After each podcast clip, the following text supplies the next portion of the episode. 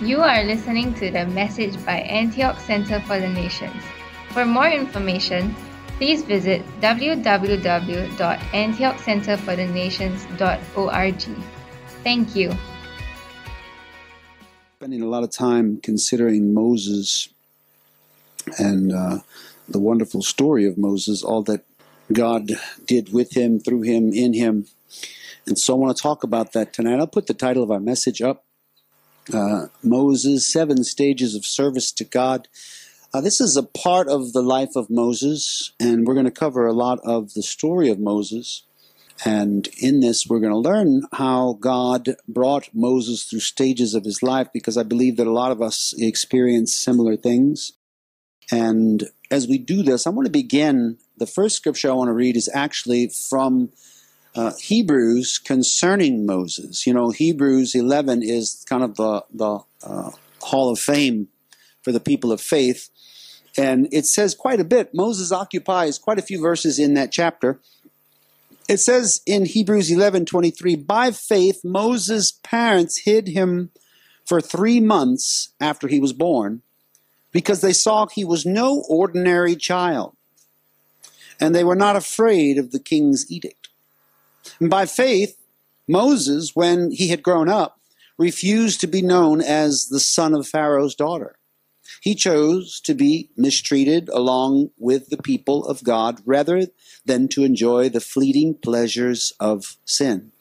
He regarded disgrace for the sake of Christ as a greater value than the treasures of Egypt because he was looking ahead to his reward.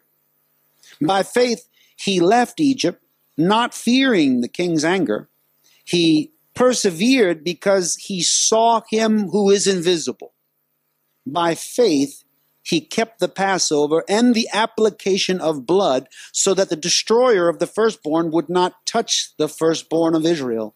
By faith, the people passed through the Red Sea as on dry land. But when the Egyptians tried to do so, they were drowned.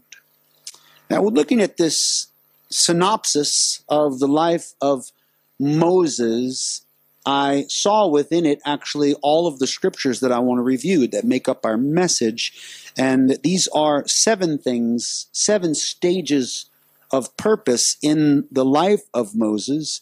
And we're going to look at these one by one and discuss them in relation to ourselves and hopefully learn. This is more about learning. When I was preparing this message, I really believe the Lord brought me to what Paul told Timothy. He said, uh, Do public reading of Scripture.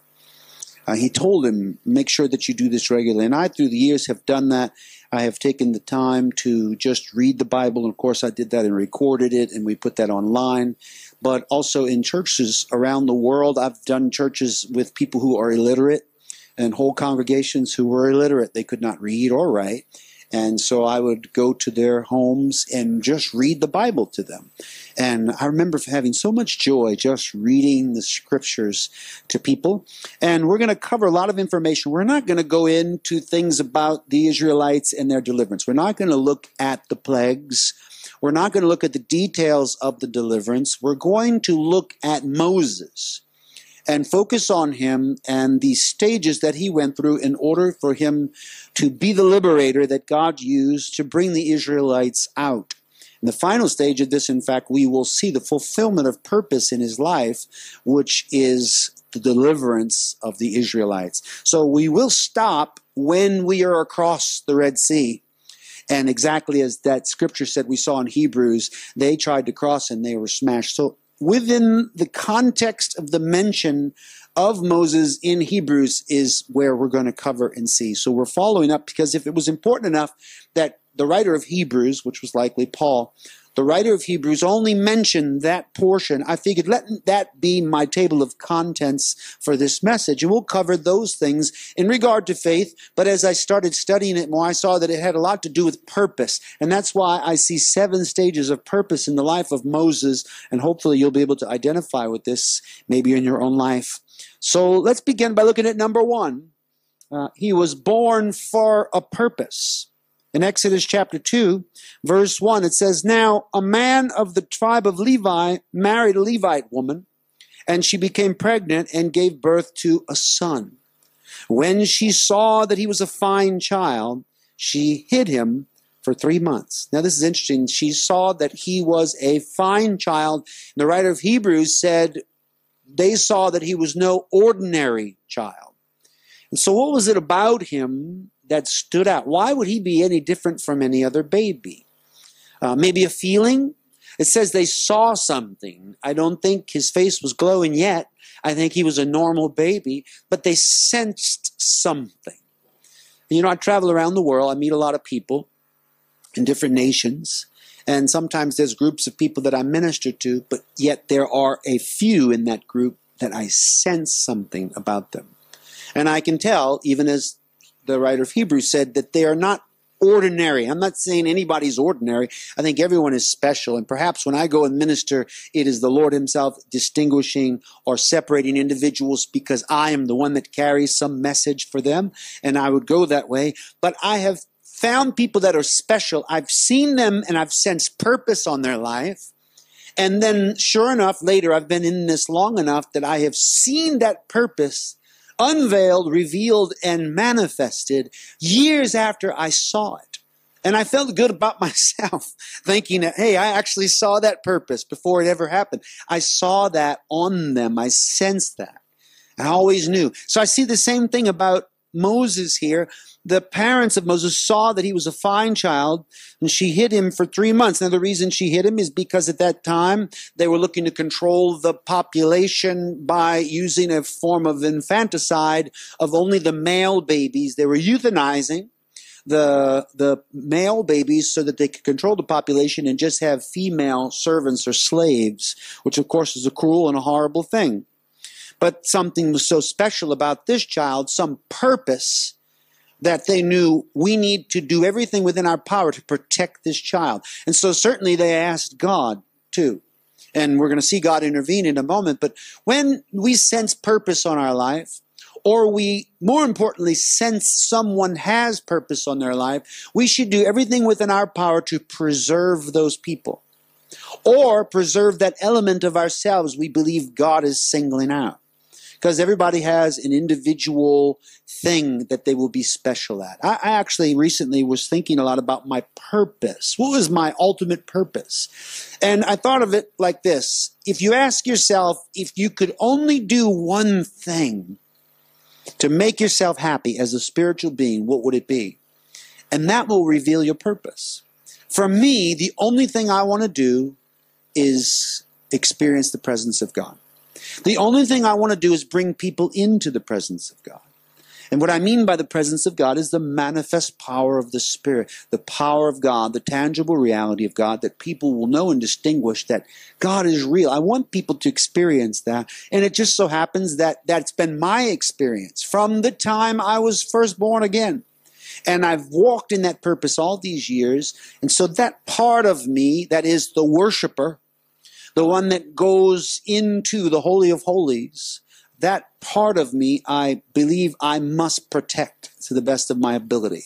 And that is the child of me that I will preserve because I see that it is special. Because I, not everyone can do that. I'm not saying that I'm the only person that can do that, but I know that that's the one thing I seem to really be good at.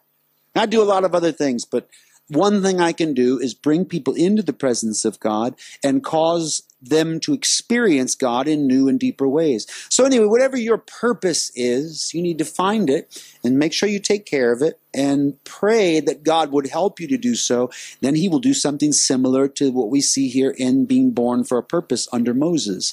So, it said there, that they hid him for three months. Verse 3 says, But when she could hide him no longer, she got a papyrus basket for him and coated it with tar and pitch then she placed the child in it and put it among the reeds along the bank of the Nile. His sister stood at a distance to see what would happen to him. Uh, and you look at this and you think, what would cause this woman to do this? What, where did this idea come from? And I would conjecture to believe that God gave her the idea because all the elements work together. Or some may say, well, God worked with her idea. You know, the Bible says that He works with us signs and wonders confirming. And also, we saw, for instance, Eleazar, when he found Rebecca for Isaac, he did the same thing. He made a deal and said, Look, let the first girl that comes to me and offers to um, give me water and to water my camels as well, let that be the one. God cooperated with that. We see this later in the story of Moses, too. God's ability to cooperate and alter his plan because of man. Originally intended for Moses to be the one to go to the Israelites and speak to them, but Moses pulled back. Moses resisted, as we'll see later. And what happened? God had to amend the plan and said, All right, well, then look, here comes Aaron. Let him. In fact, this is the new plan. The new plan is I will make you like God to Pharaoh, and this man will be your prophet. So God does that. He sees where we are in our weakness, in our ability, but God first thought Moses was certainly capable of doing the job. But Moses was reluctant, as we'll see later. But here, this woman came up with this idea, or God gave her the idea. I don't know what came first, the chicken or the egg. But her sister stood at a distance to see what would happen to him. Then Pharaoh's daughter went down to the Nile to bathe, and her attendants were walking along the riverbank. She saw the basket among the reeds and sent her female slave to get it. She opened it and saw the baby. He was crying, and she felt sorry for him. This is one of the Hebrew babies, she said. Then his sister asked Pharaoh's daughter, Shall I go and get one of the Hebrew women to nurse the baby for you? Yes, go, she answered. So the girl went and got the baby's mother. Pharaoh's daughter said to her, Take this baby and nurse him for me, and I will pay you.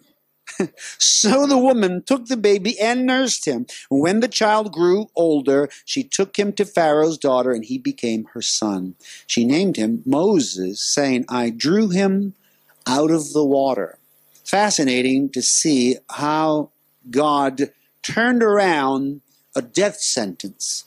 That this child should have died uh, just like often purpose can be assassinated in people's lives, when purpose is born, it has to be nurtured, it, it has to be protected, and God will work with you and cause all things to work together for the good of the one that is called according to what? His purposes. The purpose in us is the life and the power and the virtue of God that will preserve us. If we can connect to our purpose, then nothing can stop us. And God will work everything out for us to fulfill that. And Moses, even while he was a baby, had that purpose on him. It was discernible. And they've done this, and God is working hard to take care of him. Take, nurse him for me. I'll pay you to nurse this baby. Of course, not knowing that it was the actual child of that woman. And so, what elation or joy she must have experienced, knowing that this child was going to die. If they discovered, they could have killed. But the girl felt sorry for the baby, even knowing it was a Hebrew child. So she covered that aspect and preserved the baby's life. Maybe she also saw God's purpose without knowing even what it was, because purpose works that way too. When it's on someone, people will know. People notice things about me, and they do not know me. Uh, they do not know who I am. They're not even of my faith or my belief system, but they sense something. They'll even tell me sometimes, this is something different about you. And I then later will tell them, I believe it is what God is doing on me. He has a purpose for my life. Let's go to the second one, number two, as we learn about Moses here, because we have misunderstanding of purpose. Now Moses has this purpose upon him. One day, this is Exodus 2.11, after Moses had grown up, uh, don't, does, not tell you much about Moses' childhood when he was growing up. Just suddenly we fast forward to this moment uh, when he is really in his, from what we can determine, in his late 30s now, approaching 40 because we know that he goes to Midian, which he'll do in a moment, to live there at the age of 40. And so uh, that's growing up, all right. How many of you are 40 or, or above? We're grown ups. And so it says, after he had grown up, so for 40 years, we don't know what happened from the time he was born and raised, three months, four months, five months old. So we have 39 and a half years. We don't know. So that means that purpose was contained in him, held in him, and God preserved him in Egypt all that time. Remember, the writer of Hebrews said he did not decide to stay there. And this now is the beginning of that happening. It says, One day after Moses had grown up, he went out to where his own people were, and watched them at their hard labor. He saw an Egyptian beating a Hebrew, one of his own people. Looking this way and that, and seeing no one, he killed the Egyptian and hid him in the sand. The next day, he went out and saw two Hebrews fighting. He asked the one in the wrong, Why are you hitting your fellow Hebrew? The man said, Who made you ruler and judge over us? Are you thinking of killing me as you killed the Egyptian? Then Moses was afraid and thought, What I did must have become known. When Pharaoh heard of this, he tried to kill Moses. But Moses fled from Pharaoh and went to live in Midian. So here we see in this number two is the misunderstanding of purpose. Moses has this passion, this drive, this purpose. His purpose was ultimately to deliver the Israelites, ultimately to liberate people that were held in bondage. But he feels the purpose rising in him and perhaps prematurely decides to execute a plan to redeem or to liberate the people by doing away with their oppressors, in this case, killing the Egyptian guard and burying him. But this was actually jumping the gun, as we say. This was before God intended for the deliverance to take place. Still, time had to go, but He did this. And I say about purpose is that we must be careful when there is a purpose on our life, whatever God's plan is, don't be in a hurry. Since the time purpose is revealed to you or to those around you, maybe you have to wait 39 and a half years. No, I, yeah, I figured somebody would say, oh no, no. You're thinking, I don't know if I have that many years left. I heard once one of my mentors, uh, uh, the their father used to tell them that in if you uh, do the right thing, within 30 years you'll have a ministry. Talking about people focused on God, and he believed that usually 30 years or more you know, I heard it also said this way preachers today will study three and a half years for 30 years of earthly ministry. And uh, Jesus uh, spent 30 years uh, preparing for three and a half years of ministry. And if that's Jesus, how much more us? I think we become impatient. And if we go too fast, too far, with the purposes we feel growing, we need to be careful. We can jump the gun, as I said. We can do too much too fast. We need to let the gift mature. We need to let, I'm not an advocate of complacency. I'm not an advocate of just sit there and do nothing. I don't believe waiting upon the Lord means twiddling your thumbs. I believe it means staying active in service to humanity, to people, to the church, loving people and caring for them. So we see here Moses misunderstood the purpose. Be careful not to do so yourself. Number three, we see here the instinct of purpose. Exodus 2:15 goes on, Moses fled from Pharaoh and went to live in Midian, where he sat down by a well. Now, a priest of Midian had seven daughters, and they came to draw water and filled the troughs to water their father's flock. Some shepherds came along and drove them away. But Moses got up and came to their rescue and watered their flock. Here he goes again. He just has this predilection to deliver, to help, to do something. He just did that in Egypt. You think he'd learned his lesson and maybe sit back, but he had this sense of righteousness, a desire to help this injustice that was taking place in front of him. And that purpose, once again, was trying to work its way out of him.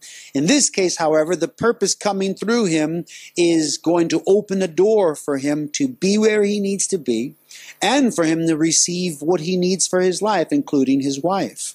And so he feels this. He goes, he drives away, but Moses got came to, to rescue, watered their flock. When the girls returned to Reuel, their father, he asked them, Why have you returned so early today? In other words, you got your chores done so quickly, it usually takes you so long. They answered, An Egyptian rescued us from the shepherds. So you get the idea that they were regularly having to flee from other shepherds coming and monopolizing the well because wells were individual holes that were usually shared by a community. And so probably took them some time to wait until the other shepherds were finished. Well, this day they were in luck because a deliverer was on site and he helped them as his purpose came through him, and the father wanted to know why. Now he's curious because something has happened. In other words, the gift or the purpose that was in Moses is making room for him. Uh, it's causing a change in the environment around him that is opening doors, and that's where I really believe that the purpose that you have inside of you will emerge and will cause things to change around you. When those things do change, be prepared to accept the invitations and to walk through the open doors that come as a result. Why have you turned sorely? They answered, An Egyptian rescued us from them. He even drew water for us and watered the flock. And where is he? Reuel asked his daughters. Why did you leave him? Invite him to have something to eat. Moses agreed to stay with the man who gave his daughter Zipporah to Moses in marriage. Every time I read this, I think, did that happen all in the same moment? Hey, come stay at my house. Hey, would you like a daughter? You know, I don't know. I think maybe it took a little bit of time for this to unfold. But uh, he did have seven daughters. It says no mention of any sons he might have thought, I'm running out of time here. I need to get some of these girls married off. I don't know who this guy is, but hey, at least he did something kind and he helped my daughters. So take your pick. Did he, did he say take your pick? He didn't say that. I'm putting words in his mouth. Kind of like when you go pick out a puppy from a litter. Look at all the little puppies. I did not mean that in any demeaning way toward a female. But I do believe the Bible says that he who finds a wife finds a good thing because a wife is sought after like a precious jewel. So husbands look and find. When my wife walked in the room, I fell in love. My mouth fell open and I said, I want that. And I hear 30, almost 35 years later, it's behind the curtain right there. It. she is. Of course, I love my wife. So they, they get married. And this happened because of purpose. This happened because Moses was functioning in what was his instinct. I don't think these were conscious decisions that he made. You understand? And I, in my aforementioned purpose of worship, for instance, uh, that has often instinctively just come up in me and has caused some amazing things to happen through the years. Even amongst people of other faith, different religions, it's always coming back to that. I always end up, I can think of at least 30, 40 times impromptu where there was no plan for me to lead worship, but I ended up somewhere on an instrument with a room full of people weeping in the presence of God with no plan, just an instinct. It comes natural to me to do that. Just like it came natural to Moses to do what he does, to deliver, to help. And as a result, God blessed him with food, a place to stay, a wife, and then even more, it says Zipporah gave birth to a son, and Moses named him Gershom, saying, I have become a foreigner in a foreign land. But he now has a family. He's stepping up in life, and his instinct of purpose is bringing him forward. So now we go to number four. We find deeper than even Moses what I call the instigation of purpose. Uh, what causes purpose to arise?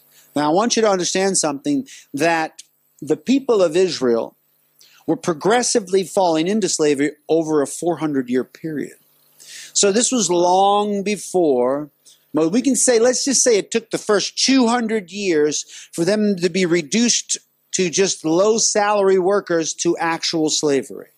I don't know how long, but we know that it had they had great favor in the beginning with the with Joseph and the Pharaoh with whom he related. But pharaohs come and go; they die, and other pharaohs take their place. Even in the life of Moses, we see three pharaohs uh, changing places on the throne of Egypt. So in this case, over those 400 years, many pharaohs came and went, and so much so they forgot all about what Joseph had done. They forgot that their ancestors were alive and their children were alive because of what Joseph did and they began to mistreat the Israelites, and that evolved into that culture of slavery where they controlled them. But God was blessing them instead, and they were multiplying, which is what brewed this concoction of elements and instigating purpose by design were these elements. It says in Exodus 2:23 during that long period and that's the 40 years now that Moses is in Midian. Because he lived to the age of 40. He killed the guard, had to flee because of the death sentence on him, and now he spends another 40 years in Midian there with his wife and his family. And during that long period, the king of Egypt died. The Israelites groaned in their slavery and cried out, and their cry for help because of their slavery went up to God. God heard their groaning, and he remembered his covenant with Abraham, with Isaac, and with Jacob. So God looked on the Israelites and was concerned about them. Now, this is interesting because the concern about the cry of these people is the real instigation of the purpose that rose in him. This is where we always have to understand your purpose in God will always be far bigger than you, beyond you, and existed before you ever came into being. I believe that the purposes of God are eternal elements of the character, the personality, and the nature of God Himself.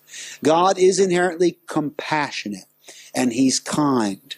And the Israelites groaned. God heard their groaning. He remembered his covenant. He'd made a promise hundreds of years before this. But because of that groaning and that compassion, he began to stir purpose, and that purpose found a channel through a baby who was later named Moses because he was drawn forth out of the water. It is important that you understand if God is going to use you, he is going to cause a purpose to come through you that is older than you, that's greater than you. In fact, another word for purpose in this case could be anointing.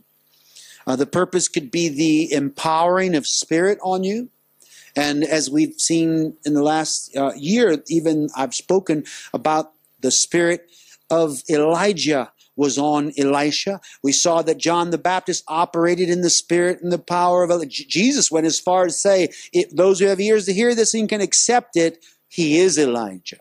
Didn't mean that John was Elijah reincarnated. It meant that John the Baptist had the same purpose, the same power upon him that was on Elijah, then went to Elisha. So we see the purposes of God or the power or the anointing of God going through all time and space because they are eternal purposes that have part of a sovereign great plan. And I find it important that I recognize this instigation of purpose and just meld into it. Believe it. Part of my purpose is actually to stimulate international missions. That's part of my purpose. Worship is first. But after that, it's to get people involved in going to different nations. I'm excited. Over the next um, two weeks, I will be in four countries. So I'm so thrilled to be going and doing and visiting and, and doing the things I'm doing, to have doors that are opening for me to be. I'm still going to be here on Thursdays and Sundays, but in the in between, I'm going to be popping out of different places, preaching and teaching, and also visiting other places uh, if a friend that's coming, we're going to have a wonderful time. Now, that's part of my heart. That's part of my purpose. And as a result, that purpose is eternal. It's always been. It goes back to Jesus.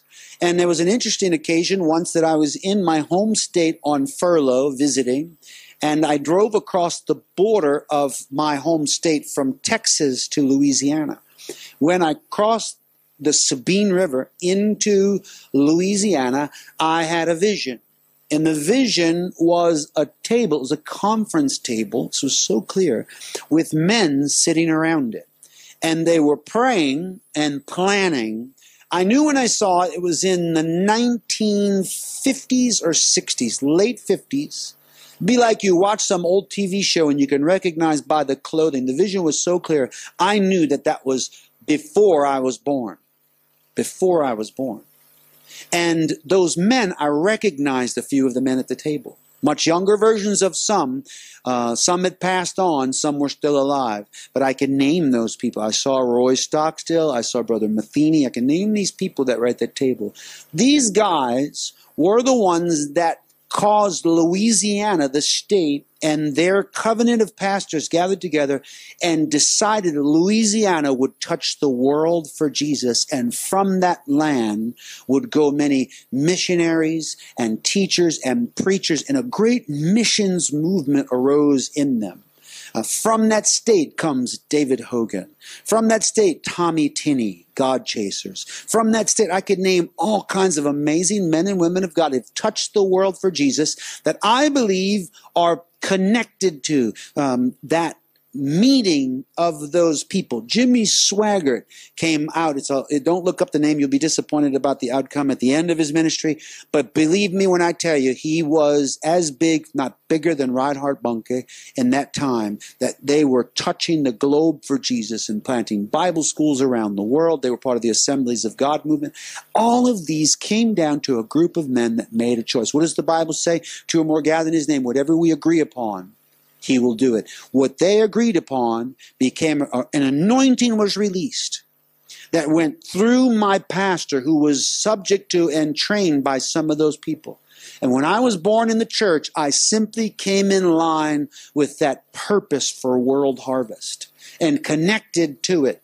And I didn't know why God showed me that until actually it took me about a year or two to figure out why would God show me that group of men because he wanted me to see the instigation of purpose. He wanted me to understand that the purposes of God for our life are much older and much greater than we are. And we should count it as an amazing privilege to come under that eternal plan. And I just want to find my place in what God wants. So if it was instigated before and I was ever here, I'm fine with it and I'm excited about just dovetailing into whatever God wants to do. Also, remembering that God will customize that experience for me according to my inabilities, my weaknesses. He is gracious and kind. Amen. Number five, the agent of purpose. Now, it says in verse 1 Moses was tending the flock of Jethro, his father in law. This is 40 years in. 40 years in that place, just doing this job. He was tending uh, Jethro, his father-in-law, the priest of Midian. He's tending his flock, and he led the flock to the far side of the wilderness and came to Horeb, the mountain of God. There, the angel of the Lord appeared to him in flames of fire from within a bush. Now, first of all, understand that the, the angel of the Lord, or God appearing, was not the fire and it was not the bush, but it appeared within that. The flames were coming from the inside, it says from within the bush. So somehow, we don't know why, but God was dwelling there to have this interaction with Moses. Moses saw that though the bush was on fire, it did not burn up, which was certainly an interesting sight to see. So Moses thought, hmm, I'll go over and see this strange sight, why the bush does not burn up. When the Lord saw that he had gone over to look, God called to him from within the bush, Moses, Moses. And Moses said, Here I am. Do not come any closer, God said. Take off your sandals, for the place where you are standing is holy ground. Then he said, I am the God of your father, the God of Abraham, the God of Isaac, and the God of Jacob. Now, once again, notice the lineage of purpose that this plan is something connected to generations that came way before Moses. As we look at this, he is about to become an agent. There's a difference between someone with a desire and someone with authority. There's a difference between someone with a dream and someone with the anointing to accomplish it. And purpose will first come to you as an idea. But up till now, Moses has been trying to do something that God was not quite ready. But when God is ready, he will come to you and he will call you individually and bring you in line. And he will authorize you, he will deputize you, he will make you an agent of his purpose, not just for your life, but for everyone's lives. And so he said who he is. He introduced himself as the God of the father Abraham, Isaac, Jacob. At this, Moses hid his face because he was afraid to look at God. I think I would be too. The Lord said, I have indeed seen the misery of my people in Egypt. There's the instigation of purpose again. I have heard them crying out because of their slave drivers, and I am concerned about their suffering.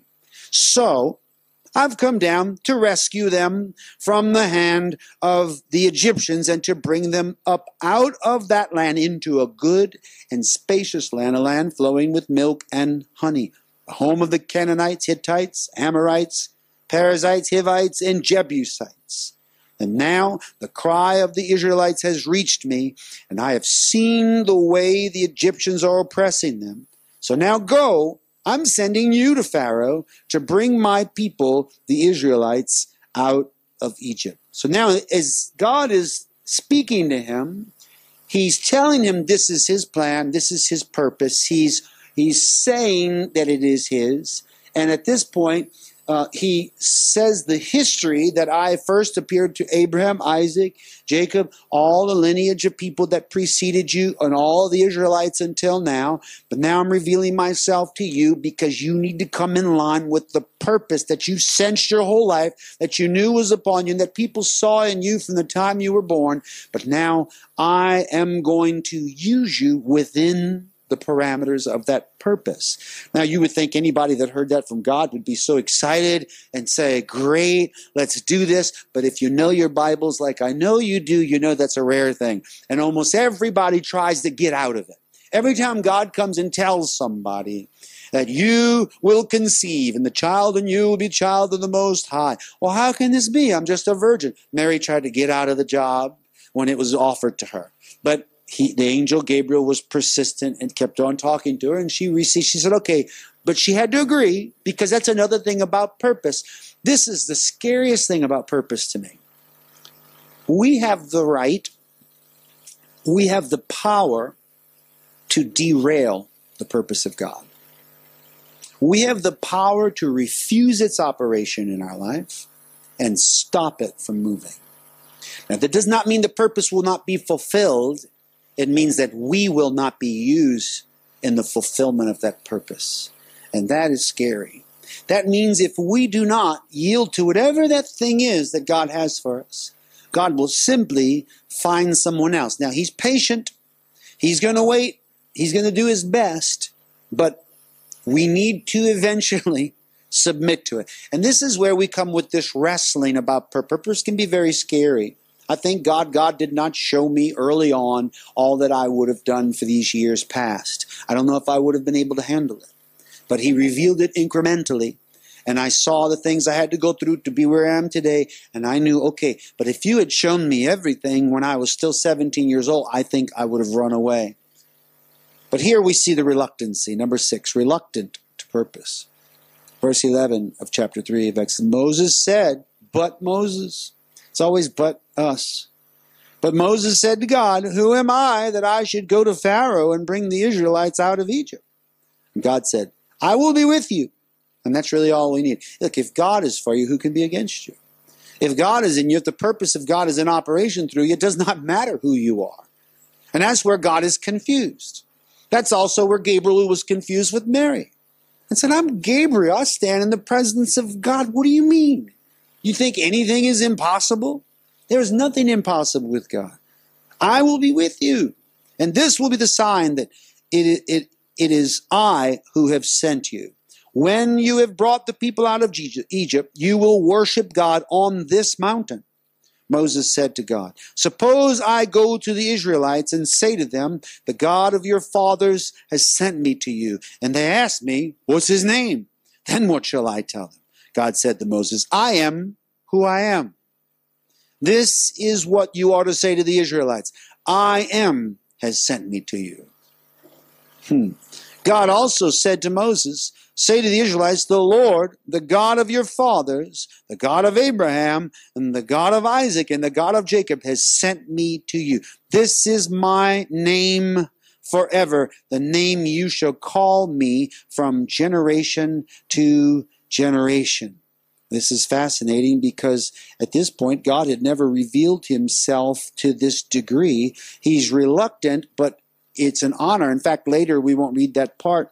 There's a, a passage where it says that I, yeah, I, I, appeared to your forefathers, but I've never told them my name. And he says, but this is my name. In other words, we find that operating in purpose generationally, there is an evolution of revelation about who God is.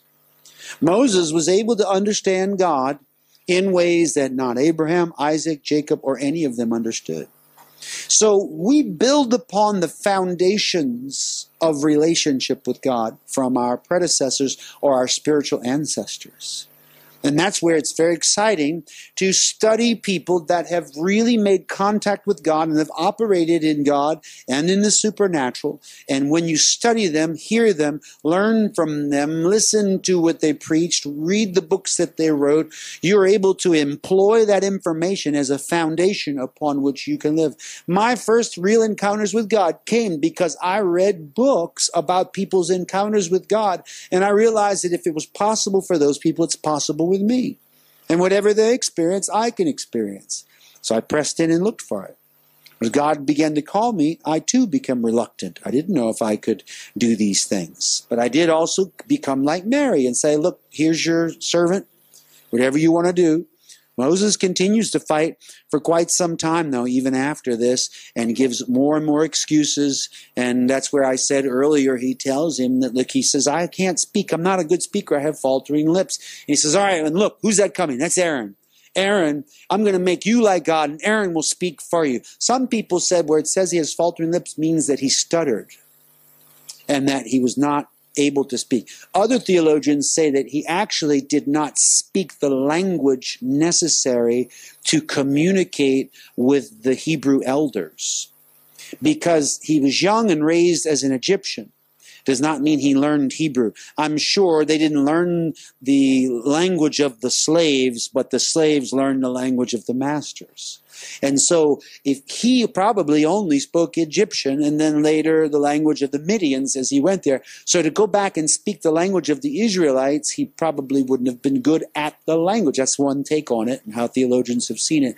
But Aaron somehow grew up as a Hebrew separate from him. He was older, but he was his brother. He grew up and knew the Hebrew culture and could communicate. So that's another reason why he may have used him. So maybe, and it's interesting to note that why would he use then someone who was ill equipped to do the job? I don't know why, but he always does. God seems to think it's funny to take someone who's not very good at a thing and make them do it and equip them and empower them so that it can be done.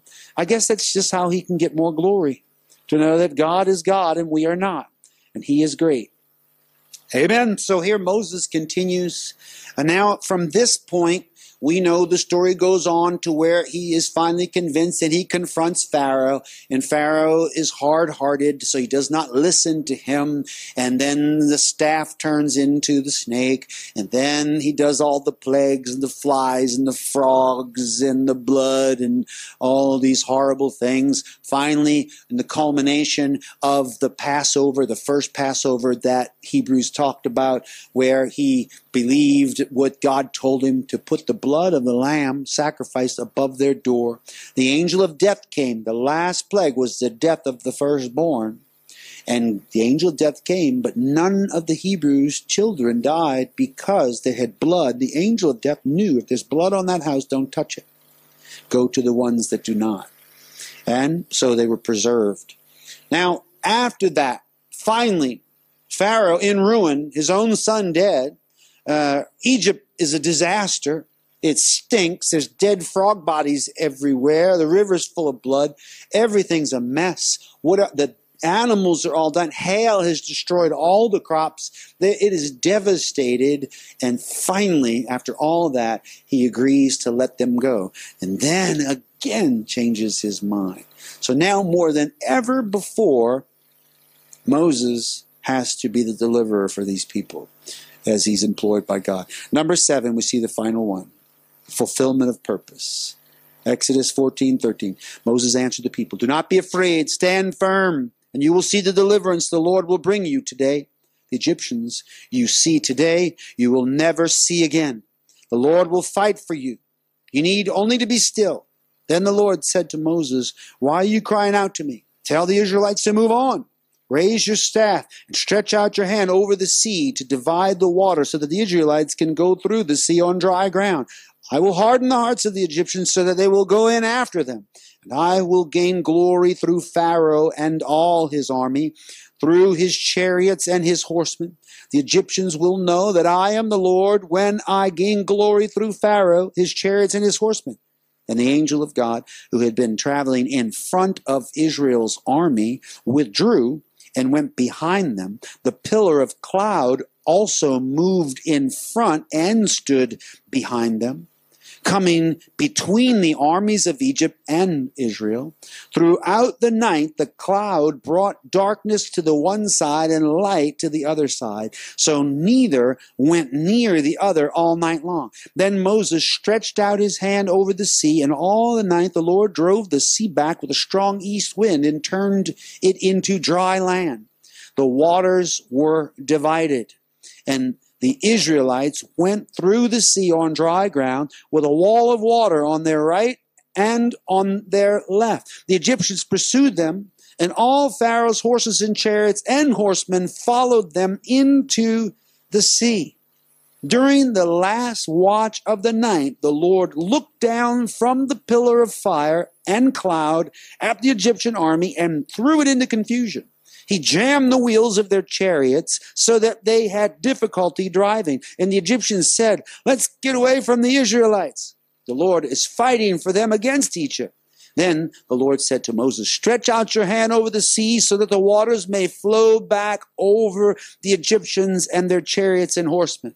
Moses stretched out his hand over the sea, and at daybreak the sea went back to its place. The Egyptians were fleeing toward it, and the Lord swept them into the sea. The water flowed back and covered the chariots and horsemen, the entire army of Pharaoh that had followed the Israelites into the sea. Not one of them survived. But the Israelites went through the sea on dry ground with a wall of water on their right and on their left. That day, the Lord saved Israel from the hands of the Egyptians, and Israel saw the Egyptians lying dead on the shore.